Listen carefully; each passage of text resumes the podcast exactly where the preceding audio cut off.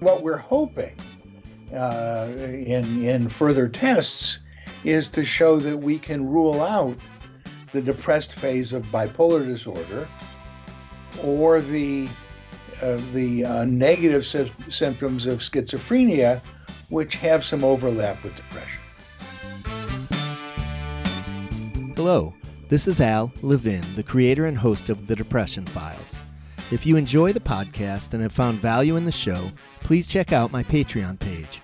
There, you'll be able to support me financially with as little as a dollar a month. Your support will help me offset the cost of the podcast hosting site, maintain and update my equipment, and support the amount of time that it takes in order to produce the show. You can find my Patreon page at patreon.com slash the depression files. That's Patreon, P-A-T-R-E-O-N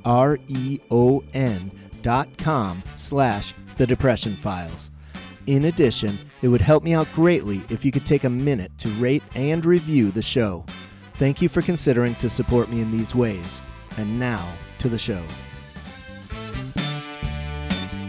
Welcome to the Depression Files, an interview format show in which you'll hear stories of men who have struggled with depression and or other mental illnesses. In addition, you'll hear deep dive conversations with guest experts on various topics related to mental health. Topics such as depression and other mental illnesses, medication, suicide awareness and prevention, our current mental health system, and of course, the stigma that surrounds mental illnesses. I believe that both sharing stories and educating people are ways to chip away at the stigma. I'm your host, Al Levin, and I want to thank you for tuning in. Let's get started. Hello, and welcome to the Depression Files. This is Al Levin, your host.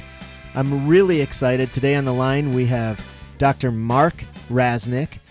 He is a distinguished professor of physiology and biophysics, as well as psychiatry, and the director of the Biomedical Neuroscience Training Program at the University of Illinois College of Medicine. And he is also a research career scientist at the Jesse Brown Veterans Hospital.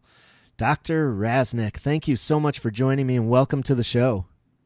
After all that, do we have time to talk? I think we do. That that's quite an intro. You have quite the credentials there, Dr. Rasenick. That's awesome.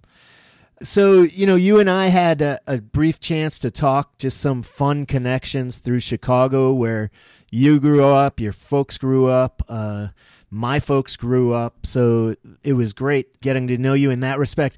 I'm wondering though if you could start just uh, letting everybody know about your path into physiology, biophysics, psychiatry, neurosciences. What got you to where you're at? Well, um, actually, when I, I graduated, uh, I finished my undergraduate training in, nine, in uh, 1971 and you remember there was a war going on then. Absolutely. I had been a member of the People's Peace Treaty delegation to Hanoi uh, during the war and was extremely active in the peace movement. After I graduated college, I didn't know what I wanted to do, so I did anti war work uh, with the National Student Association for about a year. And then I was talking to my undergraduate advisor, and he said, So, what are you going to do next year? And I said, Well, I don't know. Maybe I'll, maybe I should go to law school. And he said, Well, why do you want to go to law school? And I said, To go into politics. And he said, Schmuck. I don't know if I can say that on the radio. You'll you can say that. That's all right. No one's ever going to vote for you. You're a traitor. Don't you remember that? You went to Hanoi. Oh, my goodness he was like he, I mean he said he didn't believe that, but he said his view was that that, that was how other people would react. Right. And he said, so you know what? Uh, and I have I I had uh, uh, well initially an ulcerative colitis and then uh, re-diagnosed later on as Crohn's from the time I was 15 and knew that I really couldn't do clinical work because I couldn't stay up all night. So he arranged everything, and he said, "You know, you're going to do science, and then you'll go out, you'll go to some college campus, and you can be Mr. Chips and as left as left as you want." Um, but it kind of transformed into working on a very, you know, a biological project that ultimately involved serotonin to really working with with you know human brain and and and and then that kind of morphed into into uh, depression. The way I got into depression actually was when I was at Yale. Um, uh, a um, a guy came to me. Well, we met at an anti-war rally or anti-nuclear rally. Okay. And he said um, he wanted to do this stuff with antidepressants and G proteins. And I said, because I was doing a lot with G proteins at the time, and I said, you know, that's not going to work. But let's try this. And we tried it the way I suggested. And it turned out that it worked, you know, better than I would have expected. And it actually was a science paper in 1983. And that kind of got me into not just looking at G protein signaling and the, the structural parts of the cell, you know, in other words, how do neurotransmitters work on a very basic level, but how are they involved in depression and how are they involved in the action of antidepressants? Wow. So and it, that's been going on for a long time. Wow. Okay. Yeah. So, I mean, it doesn't. It sounds like you almost fell into it more than anything. Um. Well, what it, doesn't it? Isn't it Pasteur that said chance favors only the prepared mind? Right. right. Right. Wow. But that... yes and no. But yes, it was uh, David Menkes, who is now in New Zealand, uh, who who actually started me on on antidepressants, and he was a he was an MD PhD student with a in another laboratory. Right. Um, but and when you say he started you on antidepressants, it was he started you on the study of antidepressants. On the study of antidepressants. Right, right. Not actually taking the antidepressants. I, I have taken, I have taken um, um, I, I don't know if it was uh, citalopram or escitalopram because it was a long time ago. Okay. And it, but it probably probably had more anxiety than depression. Yeah. I started feeling better right away. Okay. And we'll talk about that in a moment. The idea of the, the long the, the, the time lag for or the, the hysteresis for antidepressant action. Yeah, yeah, yeah, yeah. It take them for a short time, and uh, and they did help me. That's that's awesome. Yeah, I mean, I, I'm really excited for this conversation because for for lots of reasons but you have some incredible research that we'll get into that uses one single biomarker in a simple blood test that you are using to help uh, my understanding is diagnose depression and to check on whether or not an antidepressant one has started will actually work for them. Yes, and we also believe that it will give an early indicator because it's in platelets, and platelets only live a week. Wow. So so we're uh, it's our our it it it is our hypothesis, although we haven't proved it yet, that we'll be able to see this change in a week. Oh my God! This but is... the change that we've already seen is really, uh, even though the study was small, the, the, the change was quite quite marked. Yeah. And statistically, very uh, very significant. Well, this is incredible stuff that can could change the work of doctors in the medical field with working with patients around depression. It's incredible. My first question for you, though, and this is one that I've tried to figure out with many people, but because you know so much about antidepressants, it seems to me, and I would love to, if you could tell me I'm totally way off base here, but it doesn't seem like there's any kind of research anymore around new antidepressants.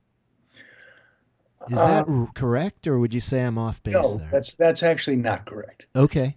Uh, first of all, well, you know, ketamine, which is actually a very old drug, yeah, uh, just was approved, and that's really a different mechanism. Exactly. Than the um, there certainly is a lot of excitement about uh, psychedelics. Yeah. So so those I completely agree.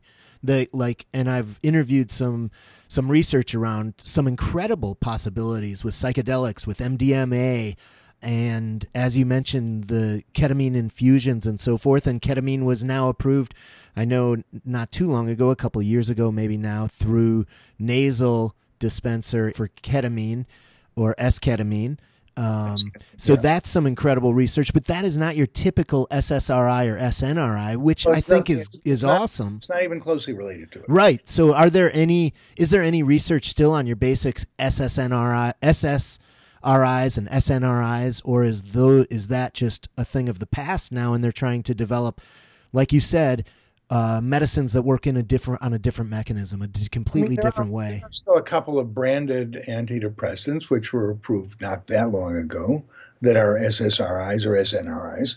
There is also there is some work going on on other molecules that have a different mechanism of action. One of the the recently approved ones was from uh, Sage Pharmaceuticals, where they uh, allo, and I can never remember if it's allopregnanolone or allopregnanolone, but it's a neurosteroid which has been u- used for postpartum depression. Um, so that's a different mechanism of action. Okay. okay. So yeah, there there's not enough, and and you know the problem is, well, actually there are three problems. One is that the trials are very expensive, so pharma is reluctant to to do things that they don't see a big financial return on. Right. Uh, another is that it's difficult to to stratify uh, patients for these trials, and you even have some people going into these trials that that have no medical problem whatsoever, but it's not so hard to fake depression. Okay. And of course, those people are going to get better no matter what you give them because they think they're supposed to. Right. Um, you also have the problem of, and I'm not going to say the problem of placebo response because, you know, when you're doing these trials, um, you're not getting the drugs from a vending machine. Right. Someone's talking to you and trying to evaluate how your depression is going, and it's a person that, no matter what, they're going to be, uh, you know, they're, they're going to show some kind of empathy. So that human interaction could be very, you know, could be, quote unquote, therapeutic. Okay, so what are the other problems? The other problems are that, in terms of research, when we think about the magnitude of the problem represented by depression, which if it you know it, it's one in you know one in one in six of us either uh, either were are or will be depressed, and and frankly that number has actually gotten even a little higher. Right. You know, uh, and uh, that's that's an enormous number. That's a, in fact, the World Health Organization says depression is the leading cause of disability now. Right. Yet, if we look at uh, the amount of the the funds expended on research, it's nowhere close to proportional. Now, uh, that doesn't mean that we shouldn't spend the money that we're spending on cancer. It means we should spend more money on depression. Right. But let's look at the difference between cancer research and research in depression. In cancer, we've got a lot of money there, and you've gotten the ability recently to target, to dive down into mechanism and get and target very specific pathways. Now, it's true, some of these drugs are very expensive. They work for a couple months and they stop working. On the other hand, you had a couple of months of, of pretty good health without any significant side effects that you were that you were alive for, and you know that's that's a big deal. Right. But it, but it's because of the amount of money that's being spent and the ability to uh, you know to, to to identify very specific targets.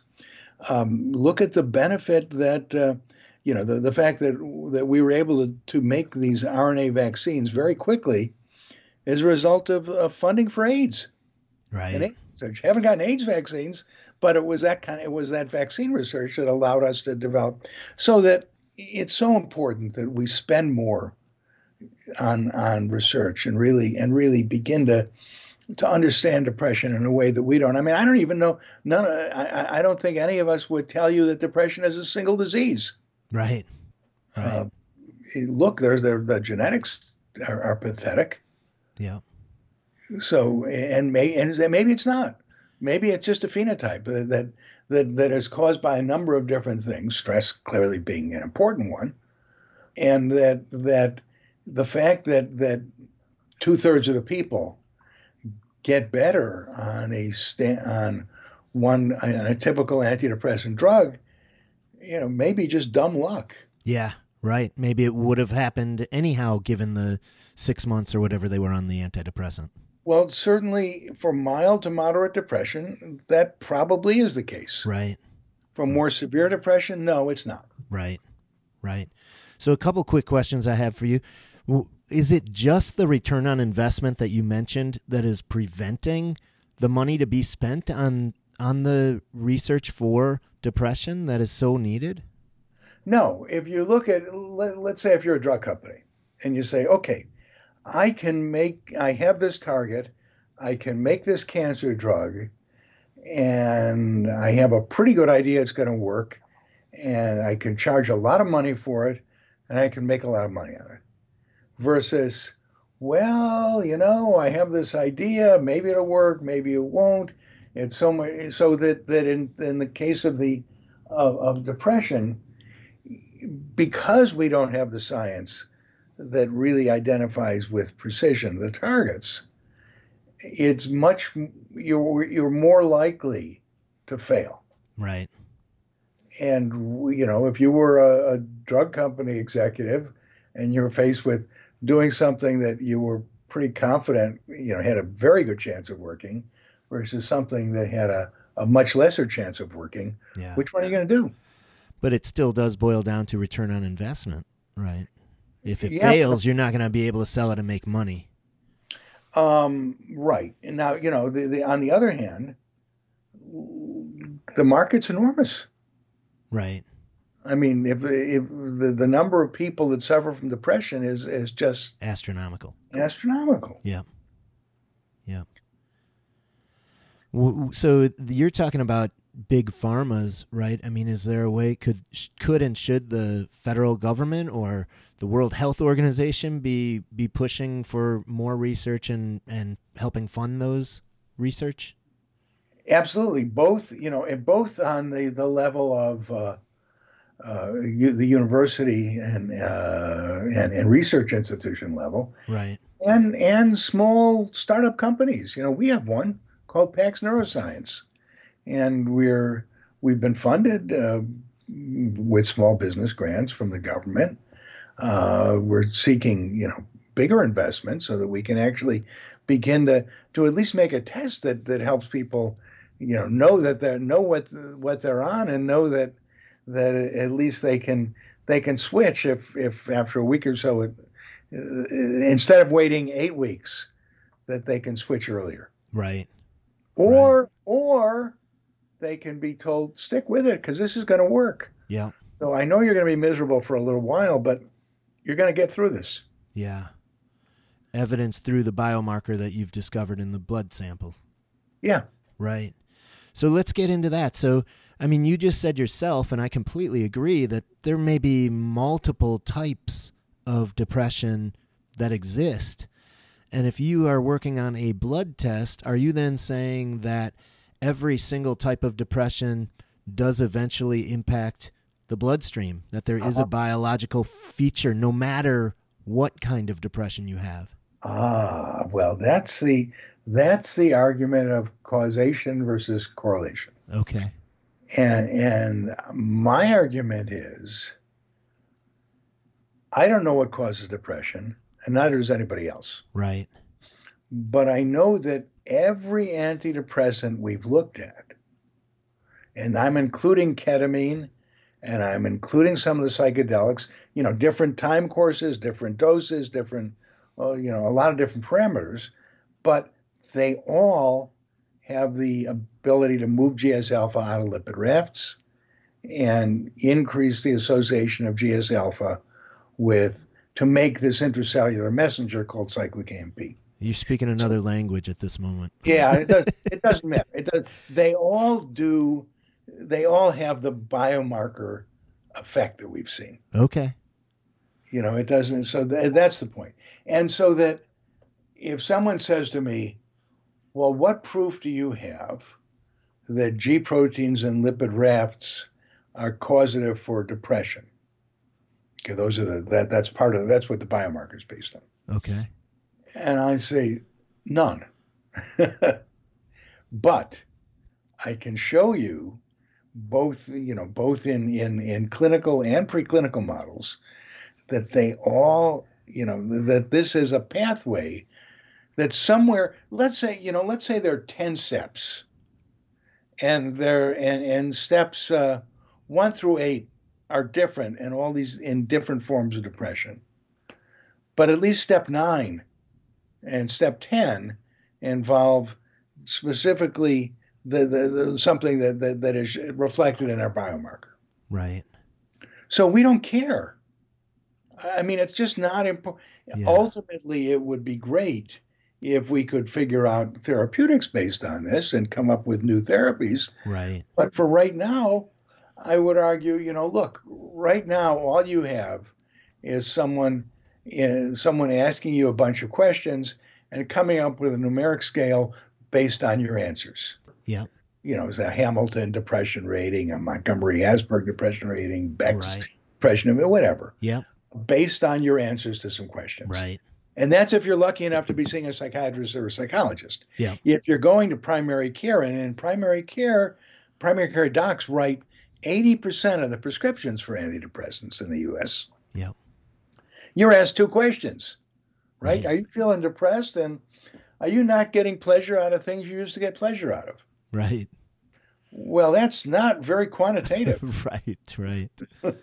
yeah. Not at all. No, not at all. So, um, so I- I guess so. My question, and I, and I think you just answered it, but if I told you like, here's man, like person A uh, is going through a major depression. You know, they have significant life changes, just lost a lost a parent, and you know their job is is going downhill. They think they might they might get fired, and this person has fallen into a depression. Versus here's a person, person B, who's 40 years old and has grown up knowing that they have a con- constant low grade depression, used to be called dysthymia. I think they call it other things now. But both would have a biomarker in their blood to indicate that they have depression. yeah. Okay. No matter what. Okay. That's awesome. That is really awesome. So, Yeah, and what we're hoping uh, in in further tests is to show that we can rule out the depressed phase of bipolar disorder or the uh, the uh, negative sy- symptoms of schizophrenia, which have some overlap with depression. Absolutely. So you're saying hopefully through that biomarker you'll be able to tell if it is actually depression associated with bipolar disorder or if it is just depression? We have some very preliminary results. Yeah. and It's not, you know, not enough to publish. Right. but they suggested that in they because these bipolar uh, platelets from these bipolar subjects were harvested at the same time that we got the depressed uh, uh, the platelets from depressed subjects, and the bipolars look more like um, like the healthy controls than they did like the depressed subjects. Okay. Wow. So so I did say that correctly, right? You would be able to distinguish whether somebody has depression associated with bipolar disorder versus they just have depression. Yeah, That's incredible. Cheers. I hope she's listening. Wow. That that is incredible. So in what ways do you see and I, I mean I can think of some right off the, the bat, but how will this help a patient and a doctor when they're able to take a blood test to see if they have depression? I mean, somebody might already know, right? Like I'm I'm super sad or I'm, I'm numb to feeling everything's changing and a doctor may say well that's depression so what will the blood test do as far as the diagnosis of depression All right. Well, let's take first those 80% of, of, of people who are going to be treated by their primary care doc Yep. for their depression and or whatever. So they come in and they answer these two questions and their doc says, eh, I think you're depressed and I'm going to put you on escitalopram, Lexapro, because it's, you know, it's, it's commonly used and it's not really going to hurt you. All right but I'm going to take your blood. And then you're going to come back in a week and I'm going to get some more blood. And I'm going to see. And then after that, I send it in and, and it's analyzed. And we say, well, uh, yeah, the subject is depressed. And gee, it looks like they're going to respond to, to what you're treating them with. So go for it. Right. Or the, the, the second scenario is, you know, I don't think they're depressed, and you need to refer them uh, to to someone who can more accurately diagnose them, and then we'll figure it out. And that can be a psychologist or a social worker even, who then will would then go back to the primary care doc and say, well, you know, they're not depressed. Right. I, they, I think they're suffering from uh, bipolar disease. So let's try something else. Or, okay, now our third scenario is yes, you're depressed, and no, it doesn't look like this drug is working. So we need to try something else. Right. Again, probably it's important to refer them out to someone who is more more capable of of uh, treating their their their uh, psychiatric problem. Right. Well, I wonder if if it may also cause a scenario that is like, well, they're not depressed. I had them check in with a social worker or a psychologist, and did you check out the thyroid or other possible physical ailments that may be contributing to mood?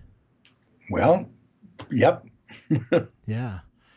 Okay, wow, that is fantastic. So, if the doctor says, "Hey, blood test came back. The uh, you know I've got you on uh, Lexapro or whatever it may be. Uh, it is not working." That blood test won't tell them what should come next, right? But I would imagine they would probably go to a different class of antidepressants, maybe. Um, that's right. Now, one of the things, and this is down the road, that we're working on is using our we've we've made this our the the protein that is relevant for our biomarker fluorescent and the idea of being able to infect you know to to to put that into a patient's blood cells and put them on a dish with say 96 wells in it and treat the different wells with different drugs or combinations of drugs or dose or different doses of drugs and look over a three day period to see how it's changing the, the, distribution of that protein. And then say, okay, um, this is what we're going to use. Right. Wow. So that we're not there yet. Again, this is where PAX Neuroscience is working on this.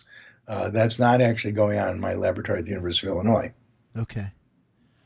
But incredible stuff. I mean, and for those listeners uh, who may not know or haven't used an antidepressant, I mean, this is this is huge because typically, what would you say it takes for uh, someone to have full effect or even start the effect of an antidepressant? Isn't it correct that it could be four to six weeks?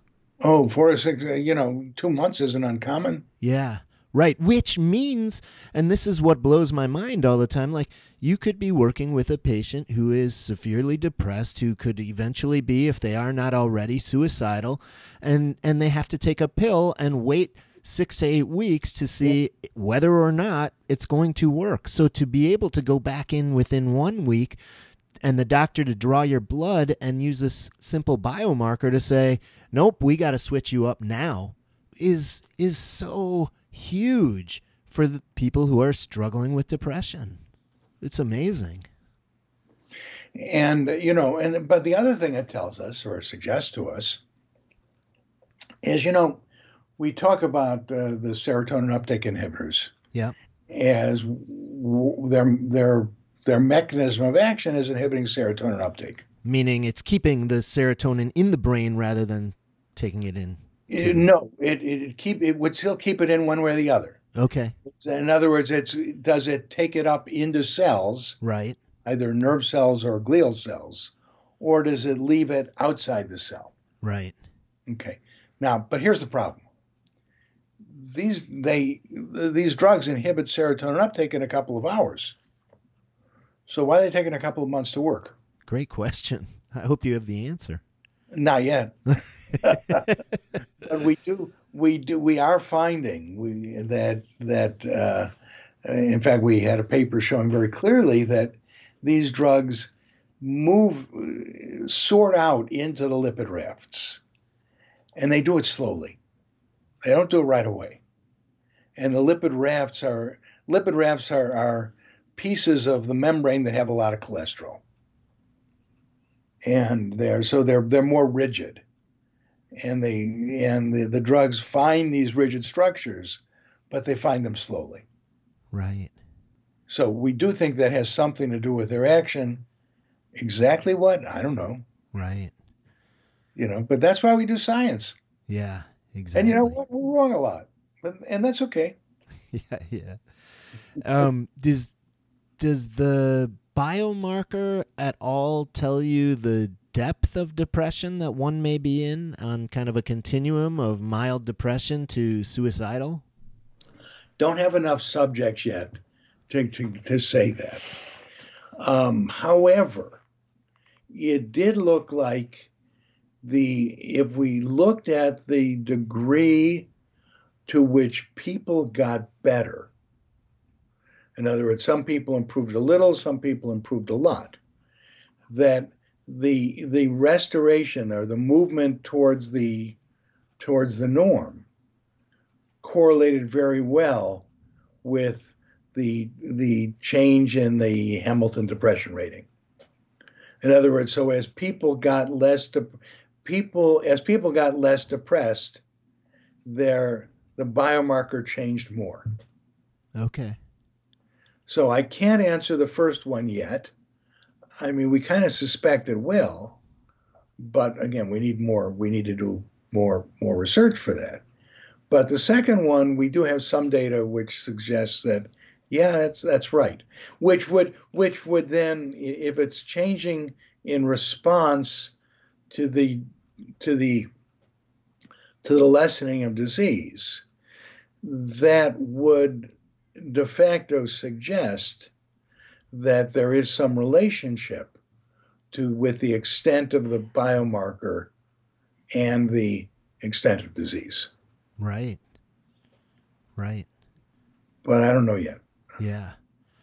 Uh, what's next as far as your research and, and how do you make sure that you're able to continue this research and with larger numbers it sounds like you need to come up with some real recommendations and and how long could it be until we're actually at the doctor's office and they're giving us a blood test for depression? Or even just using it as one of their typical hey you're having your yearly blood draw let's uh, check out depression level too well there are a couple of answers to that. Uh, in terms of the timing if pax neuroscience can attract enough funding in the short term and we you know certainly have some possibilities that are that are that are out there right now then we could actually begin to screen bloods and we wouldn't have FDA approval so we can't really claim anything other than that we would uh, that we would say that we would be able to confirm uh, a diagnosis of depression and suggest that a drug might be working. You know, and as long as we're, uh, uh, and uh, I should get the CEO of the company, who's a lawyer, to, to, to say that more more clearly. Right. In other words, there, there are some things that you can do now. In addition to that, we were we are trying to get funding, uh, and one of the places that I think should be funding this is the Department of Defense, because you know. Um, 21 uh, veterans or active duty uh, soldiers, sailors, or or flyers are killing themselves every day. Right. And you know we can help, and we could we hope to be able even to to turn this into a point of care test, right. so that you know with with funding from from the DoD, we could do the studies of the size that we need in order to to establish the validity of the biomarker. Right. But the, the study that I'm talking about is going to cost the, the study itself will cost about four million dollars. Mm-hmm. Um, you know, it's these things are expensive. Yeah, but four million dollars could change the lives of how many people? Yep, yep. You know, I'm, I'm maybe someone from the, the DoD is listening. It's it's really tough to find the the, the people there that are, uh, you know, to, to to identify someone who will be interested. Right. So is that org- the company you're referring to? Are they um, then kind of lobbying to the DoD to say, "Hey, this is what we need"? Um, because I doubt it's just going to happen to be one DoD staff member No. who hears this po- Well, this podcast that that decides to give you all all the money you need. Um, I'm trying to find the right person. I'm, Yeah. I'm, I'm trying to. I, some people are trying to help us find the right person. Right. Uh, but that that would be because that's a lot of money. You know, that's bigger than than um, than a, a lot of the. th- This is more money than the NIH would normally spend for a study like this. So that they're the ones who a would benefit enormously Yes, and b have the funds for sure. to For support this sure. kind of study. It's a big ask and it's needed. Yeah, it's Right. a big ask, but you know, it, it it's a It's needed. it's a big deal too. Yeah, it's a huge deal. It's a huge deal. Um, I don't know if we spoke at all just about, you know, people who are in depression don't always, I mean, people tell them to just buck up, right? And get tough and tough it out. Or some men in particular have that expectation of themselves. And I would imagine a biomarker where a doctor could say, "Hey, look, you I can see from a blood test that you have an illness called depression." Would also really support people in reaching out for help and then going for the therapy they need or the medications they need. The NIMH has suggested that only 50% of people who are depressed get treatment. Yeah. The other data point I, I always hear is people live with depression for about 10 years before they reach out for help. And and you're absolutely right by by being able to say yeah, it's in my head, but it's in my blood too that we can convince a lot of people Yeah. who otherwise wouldn't seek treatment to to do just that because we can convince them that that it's all biology. Right.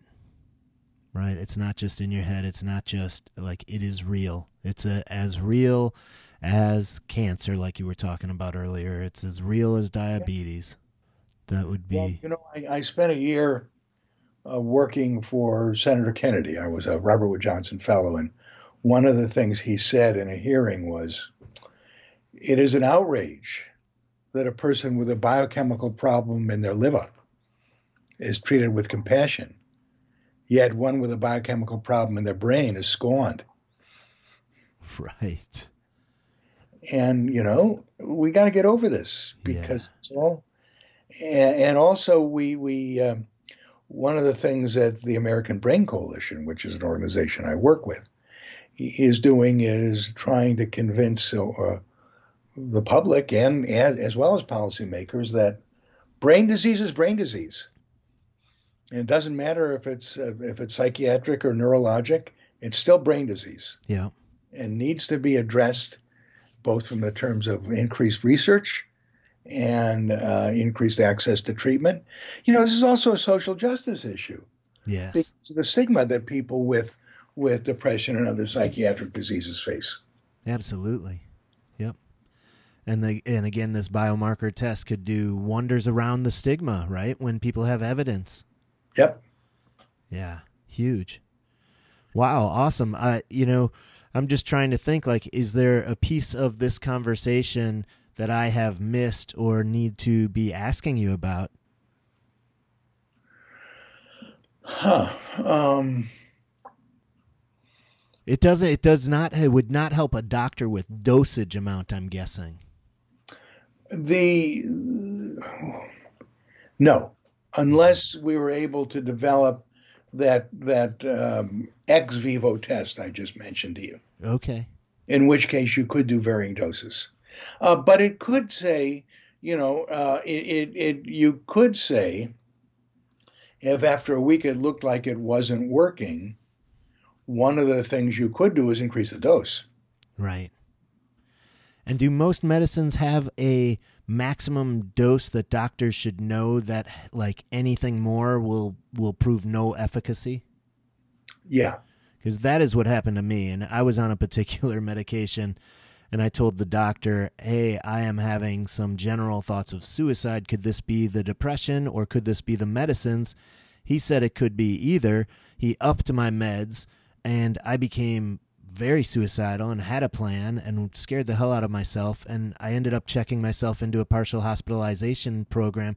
And the psychiatrist there told me I would have never upped your dose when you had said that because there's no there's evidence that more of that same medicine has no further efficacy.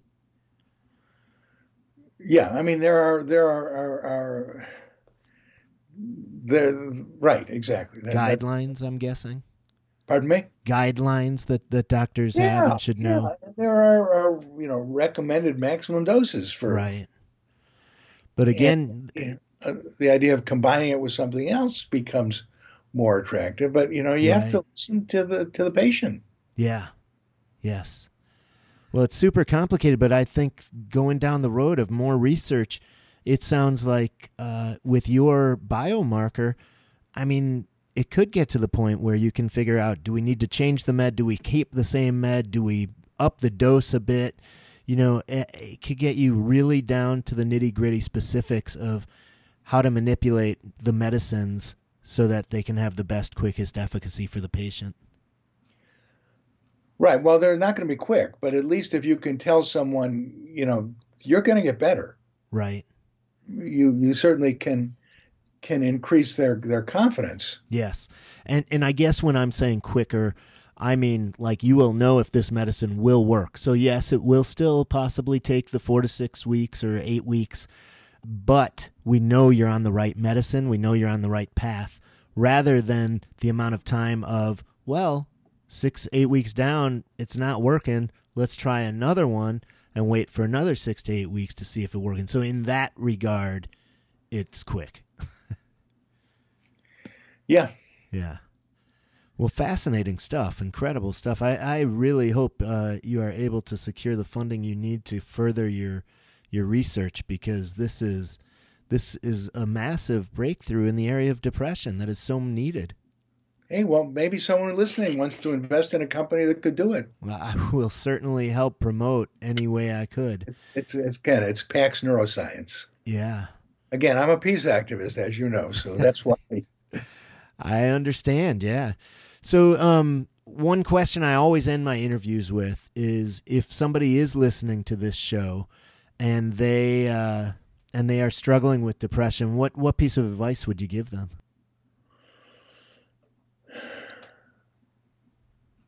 it's not your fault. Right. Let's, you know, don't don't let anyone tell you that that you're worth you're less of a person because of your disease. Yeah. yeah. And let's work together to try and find something that'll make you better. Awesome. That's huge. Yeah, don't don't get into the shame uh, thing because it's it's not about shame and it's like you said, you said it very well. Um, so, if people do want to find out more about you, Dr. Rasenick, and uh, the the company that you just mentioned, where where can they go? Any particular well, website? The company's website, which is being revised as we speak, is uh, www.paxneuroscience, one word, P A X N E U R O S C I E N C E dot com.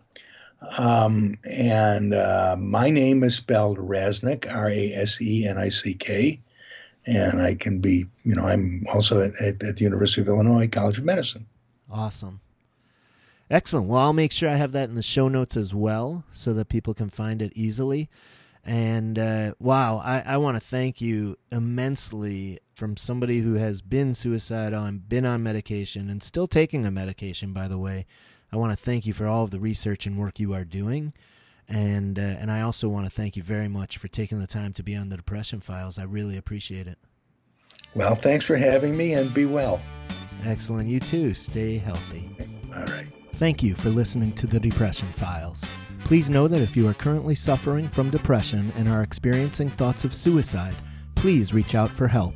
In the U.S., you can text 741741 to connect with a trained crisis counselor, or you can go to suicide.org for a list of international suicide hotlines.